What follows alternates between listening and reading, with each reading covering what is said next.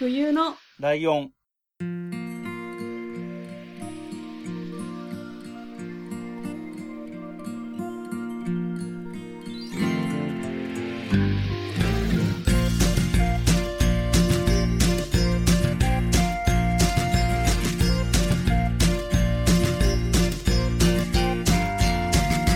この番組は山梨県出身以外共通点のない2人がそれぞれ好きなことを話す番組です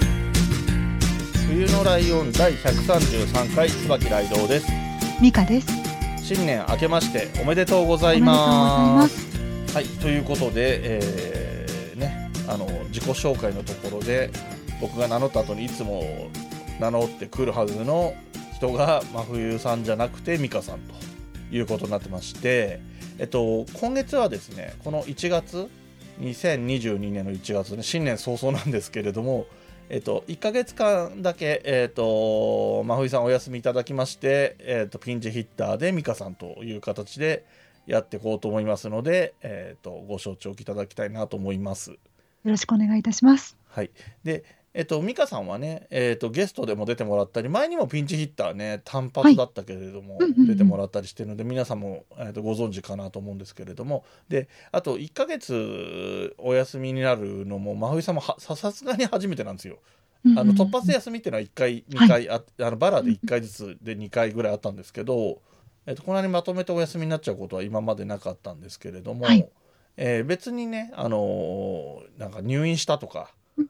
あのーご家族に反対されてとかそういうことではないので、えっとまあ確実とまでは言い切れませんけど一応今のところの予定では本人とも話してて2月の1週目から復帰する予定ですし、えっと前から話している、えっと椿ライド半世紀祭りの方にも出演予定っていうところも変わりないのでそこはご心配なくということでよろしくお願いします。はい、でえっ、とねさっきも言った通り美香さんはまたピンチヒッターということでなんか本当にね、あのレギュラーのピンチヒッターっていうなんか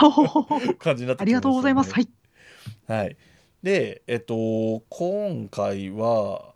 えっとね、うん実は冬のライオン12月中がね、えっと、12月の1週目が、えっとうん雑談会であの、はい。ダイエットの結果発表とかあと普通の雑談とかやってて、はいうんで2週3週が、えっと、ブックメンのお二人をゲストに呼んではいる会があって、うんで、うん最終週が、えっと4週目が去年の2021年版のスタイルで最終週って大体お便り会だったんですよね。なので、はいその年えー、とこの前もお便り会やって、その年のいただいたお便りは全部読み切ったなっていう形で終わったのではい。逆に言うと当然あるべきうんうん1年間を振り返るみたいな、ね各どの番組でもやってそうなはいことをやってなかったのでここでちょっとやろうかなって思ったんですよ。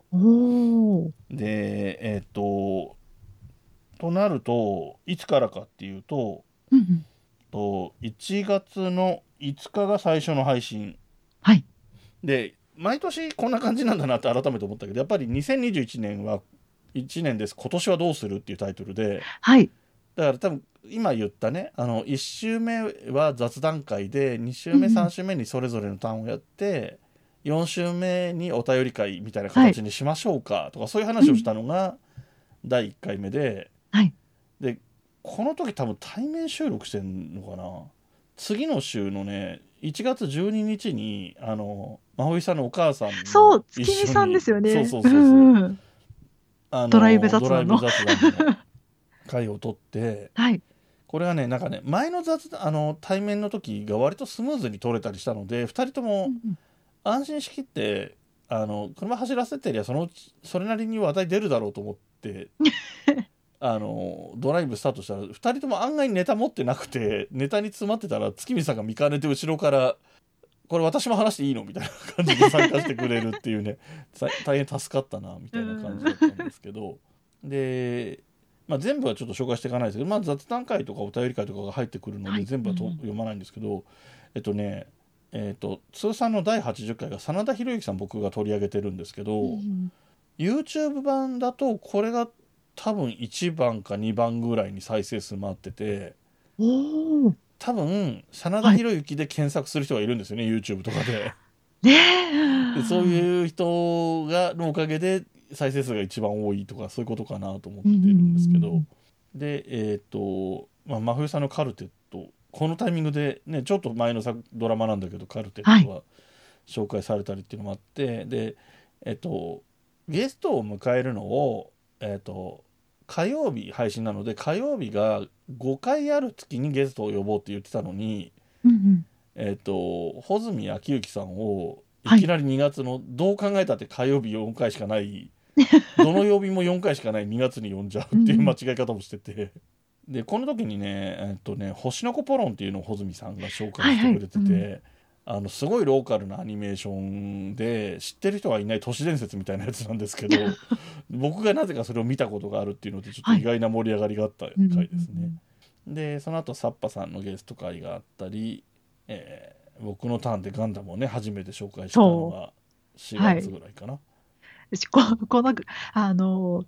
特にうん。今までのね、あのサッパさんですとか月見さんの回もそうですけど、このガンダム界で私あの当時あれですねライドさんに言ったと思うんですけどこれ面白かったですみたいに言ったような気がします。そうですね。そうそうすぐこれめっちゃすごい勢いであのライドさんに多分直接じゃなだったと思うんですよ、うん。あの反応した気がします。ああそうですね、うん。あったと思います。はい、でえーっとねこれちょっと変化球で面白かったのは、えっと、大木明子さんっていう元アイドルの方が書いた「人生に積んだ元アイドルは赤の他人のおっさんと住む選択をした」っていう本の紹介をしたん96回のですけどね。そうですね。これがえーっともともとこれこの本を僕が知ったきっかけは「流行り物通信簿」っていう別のポッドキャスト。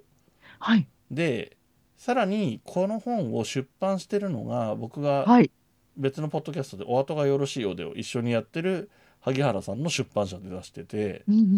んでそういう縁もあったので読んでみようと思って読んで面白かったので紹介してそしたらえっ、と鬼おろしさんがそれをきっかけに読んでくれて、うんうん。えっと鬼おろしさんがやってるお弁当の蓋でも紹介してもらったっていうような流れでこういいですね。ろんな繋がっていきますね。番組のつながりが大きくあった回だなっていう印象があって、でその次の回が真冬さんのターンなんですけど、えっと小池徹平さん、はい。来ましたよ。うん。真冬さんの大好きな。でこのこいこの時の小池徹平さんをやったのが、どうやらそのさっき言った真田広之さんのはい。あの YouTube で上げた時に芸有名人フルネームとかで入れてると案外再生数いきそうでうんうん。いいなと思ったからやることにしたって言ってましたけど。ああそういうそういうことで？で小池徹平さんについてはもちろん1回では話しきれないぐらいの大ファンなので、うんうん小池徹平丸1ってなってますね。丸2がいつ来るか分かんないんですけど、まあ、ちなみにね僕の「お機動楽しみに。戦士ガンダム」も丸1ですけどね。そうそうなんですよ。ね、うん4月が丸一で。でもその後丸にありましたもんね。この後そうそう後話ありますけどね。うん、でえっ、と6月にゲストでお迎えしているのがさっき話に出てきた鬼おろしさんですね。はい。そう鬼折さんの、ね、日常ですよ。そうそうそう。取り上げたのが「えっとうん。日常」っていうアニメで鬼おろしさんはアニメでしか見てないんだけどまさかの真冬さんがすごい好きで漫画も読んだことあるみたいな流れになって。で2人でめっちゃ盛り上がって僕にプレゼンしてくれた感じになったので、うんうんうんいつもは鬼おろしさんのアニメはい。日常みたいな書き方のタイトルにしてるんですけど、はいはい。ここは鬼おろしさんと真冬さんのっていう風にしてタイトルをねちょっといつもとタイトルが違う。そうそうそして真冬さんのねあの様子もいつもとちょっと ちょっと違ちょうっと違う。そうそれがねすごいやっぱねこの102回はねいいといいのでうん。あのもしまだまだ102回聞けてないんだよねという方はね101回からぜひ鬼おろしさんの入場のところからね続けてね聞いていただきたいですね。で、えっと通常回に戻って「オットタクシー」っていうね、まあ、今年すごい話題になったアニメなので,、ね。でもうすぐ今年じゃない去年か。で、ね、今年はこれ映画がやるっていうのも行かなきゃです話題ねマスになってるのトですね。でうん、でえっ、とその次の週は真冬さんはおもころあの YouTube チャンネルですね。ね真冬さんがおもころですよ。そう。意外だったんだけど結構意外だったんですよちょってと。うん。ちゃんとなんか体系的に話せてたし、うんなんかあそちゃんと好きなんだなみたいな。うんうん。でもなんか多分真冬さんは本当は東海オンエアの方が好きなんじゃないかって気がしてるんだけど。もうそれはちょっと私今年の野望？2022年の野望として、うん。あの真冬さんにお会いすることができたら、なんかあのね、あの地元の私のね、あの、あの伏せているその、県の美味しいものを渡して、ま、うん。真冬さんって やりたい、はい。その時にちょっと直接いろいろお話聞きたいですね。ああなるほどね。はいはいはい。でえっ、と8月に入りまして、はい。8月はこれ当時僕もツイッターで書いたんですけどものすごい配信数だったんですよ僕この年この月。うんうんうんうん。えっ、とだってすごいうん。ですよ。すごいことになってますよ。すごいことになってます。あのすごいことになってままずはるさんが来てくれて、いつもだったら、えっと前半2週はるさん後半2週別のゲストっていうふうにやってるんだって、えっと8月は火曜日5回あったので中日が空くかなと思ったらはるさんとの話がめちゃめちゃ盛り上がって、はい。3本分になるっていうのがまず起こって、うんうんなので、えっと秋の回がなくなったから別口で挟もうっていう話になって特別会で真冬さんのお知らせっていうのと、うんライドからのお知らせっていうのがあって、はでさらにプラスあのさっき言ったオオットタクシーを僕が紹介したら真冬さんが珍しくすぐ見てくれて。うんうん見た結果すぐ話したくてしょうがないってなってこれ僕のイメージではじゃあ見てくれたんだったら9月ぐらいにで僕も僕で鬼おろしさんが紹介してくれた日常を見たのでね。オットタクシープラス日常で秋ぐらいに9月ぐらいに鬼おろしさんにもまた来てもらってやろうかなと思ってたらもう待てない待てないって言われて で急遽ここにぶち込んで。まさかの第114失礼しました。えっ、と、あ第112回で、ね、そうそうそう8そう。月18日に。181920のところなんですけど。1時間ですよ。もう。そ、ノンストップ。ノンストップオートタクシー。の我々の紹介は水10分ずつぐらいしかない。10分とか18分なんだけど、真ん中でここだけ100分あ1時間超えてるっていうね。そう。でえっ、とその後はえっ、とゲストでもやしさん。はい。えっとそう、現実を生きるリカちゃんね。ね、はい。あれ。あのーいいですね。今止まっちゃまた止まっちゃったんですけど、うん。えっ、と見えないラジオっていうポッドキャストが、はいえっ、と真冬さんがすごい好きなうん。ポッドキャスト番組があって、えっ、と冬のライオンを始めた時には終わってたのかな？確か。それがまた復活したのでじゃあっていうんでお声掛けしたんですよ。うん。っていうのは、えっと、この前の年は僕のポッドキャストのえ一番影響を受けた番組っていう意味でひいきびいきの木村遥さんをゲストに迎えたので今回はみ、えっと、真冬さんが一番影響を受けたというか好きな番組のパーソナリティの人を呼ぼうっていうことでもやしさんを呼んだんですけど、えっと、このぐらいのタイミングで配信ぐらいのタイミングでまた見えないラジオが休止期間に入ってしまっているっていう状態になっちゃったんですけど。そうそうそう。でもやしさんがえっ、とこれはインスタか。現実を生きるリカちゃんね。っていうシリーズのインスタのアカウントの話アアカウントっていうかまあネタのところを紹介してくれたんだけどもやしさんがもう全然プレゼンする気がなかったのか能力がなかったのか分かんないけど あのもやしさん自身のプレゼンとしては10分ぐらいで終わっちゃって。で 僕とまふみさんでめちゃめちゃ盛り上げたり他のアカウントの話に広げたりとかしてどうにかこうにか30分近くには持ってたんですけどっていう感じで。あのもう逆に言うとこれがあるのでゲストの方はあのオファーを受けてプレゼンなんてって思う人もこれを聞けば安心できるんじゃないかぐらいの感じになってますね。だからもうタイトルが、お立ち寄りいただきましたですもんね。そんな感じですよ、ねうん、でも、すごくいいですよね。お立ち寄りいただきましたっていうのあ気ね。分的には、ね、タイトルとしてそのぐらいの感じでいいのかなって思いますね。でえっと9月に入ってはいガン。ダム会、えっとね来ました。ガンダムは1回目をやった時は放送開始月が4月だからっていう理由でやって、で、えっと、この9月のやつはね確かに9月8日かなんかが、えっと、せガンダムの世界の中のは初日？だからアムロがガンダムに乗る日うん。が確かその辺なんですよ9月の8日とかだったから、はいその近くの回でやろうと思って9月にガンダムの第2回目をやったとはい。いう感じですね。うんでその次の真冬さん真冬の相談っていうのがあの冬のライオンって一応、えっと、それぞれが好きなことを話す番組って言ってるのに、真冬さんがもたもともとどっかでいつかどっかでこの形を壊してやろうと思ってたらしくて。えっ、と、普通に相談事を持ちかけてくるっていう回で で、えっとまあ、僕がその場で相談にも答えたりもしたんですけど一方で、えっと、リスナーさんにもそれを聞いてお便りで、えー、と僕はこう思いますっていうのをいただいたりもしたっていう回ですね。なかなか面白い回でした。これはこれでであもうだいぶ最近になってきましたね。10月は僕が新選組っていう、はい。えっとねこれはえっ、と映画が「燃えよ剣」っていう映画が岡田准一さんの映画があったので、これに先行する形での配信になったんですけれども、えっと新選組もともと僕好きでうんうんうんこれ冬のライオンが1年目だったらやらないと思うんだけどこのぐらいの年数な2年目を超えてガンダムもやったのであの響きづらそうなものも持ってってもなんとかやっていけるんじゃないかと思ってやってみたっていう感じでまあそれなりにあのはい。反応はしてもらえてたんでよかったんですけど、でえっとその後は真冬さんのターンはピンクとグレー。映画の方ですね。はい。あのジャニーズの方がうんはい。原作の、加藤茂明さんですっけ？どはい。見ましたよ。あの見たっていう感想を話してないですけど見 見ましたよとだけ言っておきますっていう感じかな。はい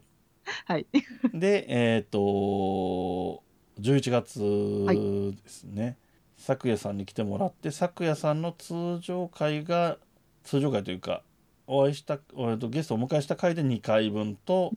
えー、咲夜さんのクイズ研究会で1回と、はい。面白かったですね、うんうんでねこれで真冬さんが言ってたちょっと面白かったのが、えっと、やっぱり真冬さんが普段は聞けてなくても一応ゲストに来てくれるからっていうので、はいえっと沢何と文ガチャを聞いて、で文ガチャの方を聞いた感想としてははい。僕が全然変わらないと。あのまあ、例えばこのねあの咲夜さんのね素敵なボイスの咲夜さんの前では僕がかっこつけてたりするんじゃないかという危惧もあったけど真冬さんと話してる時と変わらないテンションで喋ってたっていう話で変わらなすぎて面白いみたいなことを言われてうん。ね。はい。でだから文ガチャ聞いてて私もここで一緒に喋れるなって思ったって言ってくれたら嬉しかったんですけど。うんうんうんで一方でえっとなんだ沢なの方は、はいえっと、たまたま聞いた回がはい。えっと美香さんにボイスメッセージを送ろうみたいな企画の回を聞いたのでありがとうございます。で、えーこの今この「冬来」を聞いてる方でご存知ない方もいるかもしれないんですけど、はい。あれはテーマは何でしたっけ？癒しの言葉とかですっけ？あの、私、あの、慌てやすい、パニックになりやすいので、私に落ち着けって言ってくださいっていう。テーマねあです。はい。落ち着けって、まああの落ち着けっていう言葉じゃなくてもいいから要するに落ち着かせるための言葉をっていうような形ではい。僕も送ったりはしてるでイスですね。はい。はい。えーそんな形で、えっと、いろんなボイスでねいろんな。あのリスナーさんが、はいえっと、ネタであったりねネタ込みで笑わせにかかったり本当にいい声でねあの、うん。他のパーソナリティの女性陣たちも、ね、生唾飲み込むようないい声ではい。何か言ってくれる人もいたりみたいな企画だったので。うんでましてや美香さんはね自分宛てに送ってもらってる声というそうなの。とてもテンションが上がっていて。あれは大変ですよ。気になる方は騒ぎますけど、何かぜひあの聞いていただきたいんですが、はい。あの32回、33回、34回と、ね、ちょっと、まあ、ボイスの話とかあるので、そうそうでね。まあ、特に、えー私宛ては32回、33回がメインなので、うん。ぜひ他の方宛て、先ほどね、お名前があった咲夜さん宛てのものもありますし、うんうん。ぜひ聞いてみてください。はい、失礼しました。はい、はい。どうぞライトさん。そんな感じでですね、えっ、と来てで咲夜さんはねあのー文ガチャでも出してない面沢なにでも出してない面っていうものを出してくれてクイズ研究会というテーマで、えー話してくれたという感じでしたね。で、えー12月はさっきも話しましたけれども1回目で1週目が雑談会で、え2週目が、えー、とかいわれさんですね、はい。えー、とブックメンのかいわれさん、これねブックメンがねあれなんですよ。あのかばちゃんの方がなんか忘れてたかなんかわかんないんですけど来れなくて来れなくてっていうか来なくて。でかいわれさんだけ来ててでかいわれさんの会をかいわれさんとかばちゃんとそれぞれにプレゼンしてもらおうと思ってたのでじゃあはい。かいわれさんの会は、まあかいわれさんがいれば取れるからそれで取りましょうってなって、で次の週にかばちゃんがテキサスホールデムっていう最近流行ってね。るポーカーの話をしてくれててっていう話なんですけど、えっとまあこの収録の時にも僕言ってますけど僕はいろんなところでいろんな人に迷惑をかけてるので収録に現れないっていうことについて僕からは特に言うことはありませんって言いましたけど えっとさっき言った咲夜さんの収録の時も僕1回目の時にはい。あの寝ててはい。えっと10時半とかの収録9時半かな？の収録だったんだけど、起きたら深夜25時みたいな感じで でスマホ見たらもうめちゃめちゃメールとか来てるみたいな感じになっててっていうのがあって、で今穏やかに笑ってくださってる美香さんはとやってる番組でもご迷惑をおかけしたりしているので、はい。あの人がこういうミスをしてることに関しては僕は一切何も言えませんっていうことですね。思わず私、クッククッと笑ってしまう笑っちゃいますよね、この流れは、ね。なんかそう、あの、こあの時も、咲夜さんの時もね、あの、うんゲストの時も、私なんか、あって、あははってな、なあの、うん。思いました。でも、あの、うんうん。私も一回だけ、その、生収録の時に、あの、うん。全然違う番組の方で、うんうんやっぱり寝てしまってね、5分ぐらい遅れてしまって、5分かな遅れてしまったことがあるので、うんまあ気持ちはわかるので、はい、でも、あの、お互い、あの、あれですね、あの、わ遅れないようにアラームつけましょうねと言いながら、ね。今回、あの、ライドウさんははい、優しいので、ちゃんとアラームをつけてくださってて、あの、打ち合わせをしてる時にアラームが鳴ったので、本当に偉いな、この人すぐ、あの、直そうとされて偉いなというのを そうですね。起きましたよって皆さんににちなみに言っ。とくと打ち合わせ中になってるのだと間に合ってない感じがしちゃったかもしれませんけどあのあれはスヌーズでなってるのでそうそうそう。ね、もともともうちょっと前になってるわけですからね。そうそう全然ですよ。そうなんですすそうなんですそこは一応言い訳をしとこうかな大丈夫ですよ。あ、でもね、大事、補足大事です。はい。はい、はいっていうような1年間でやってきてでえっとまあこれも繰り返しになりますけれども、はい。えっと月の頭に、えー雑談会と,、うん。えっとダイエットの途中経過の報告をやっててで次の週がライドのターンその次の週が真冬のターンその次の週が、えーお便り会はい。っていう構成でやってたんですけどこれをまたちょっと1年前の2020年のパターンに戻そうかなと思ってまして、はい2020年は何やってたかというと毎月ゲストを呼んでたんですね。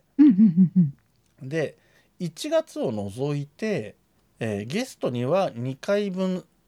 出演してもらうと。はい。で1回目で、えーとまあ、インタビュー的な、えーその人のその人のこと知らない方もねリスナーさんにはいると思うので、えーまあ、ポッドキャスターさんであればどういうきっかけでポッドキャストを知りましたかとかどういう、えーどうやん？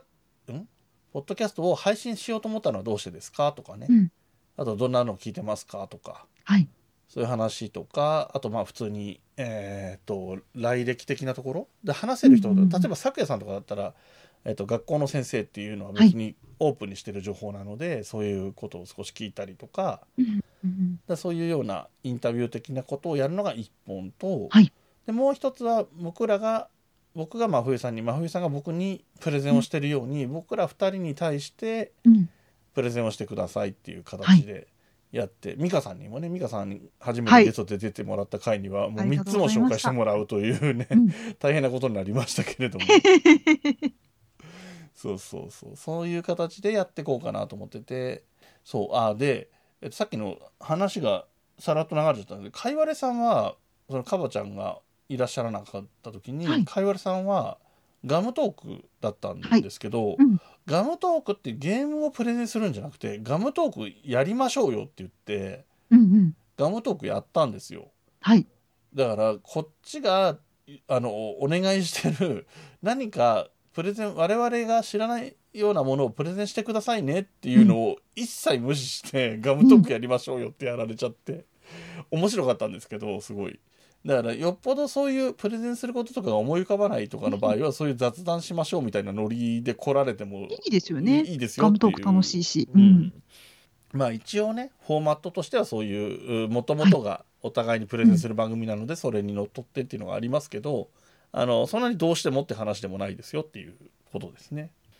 えー、ということでですねこれどうしようかな今ねえっ、とでだから今2022年今年、はいで今これ撮ってるやつが、えっ、と今133回撮っててこれこのまま話しながらいつの間にか134回になってると思うんですけどはい。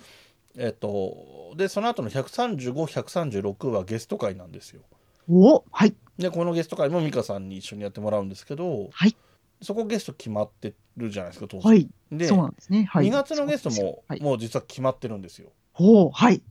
さらに言うと3月のゲストも、えっと、日付とかは決まってないけどもうオファーして出演自体には OK もらってるんですよ素晴らしい。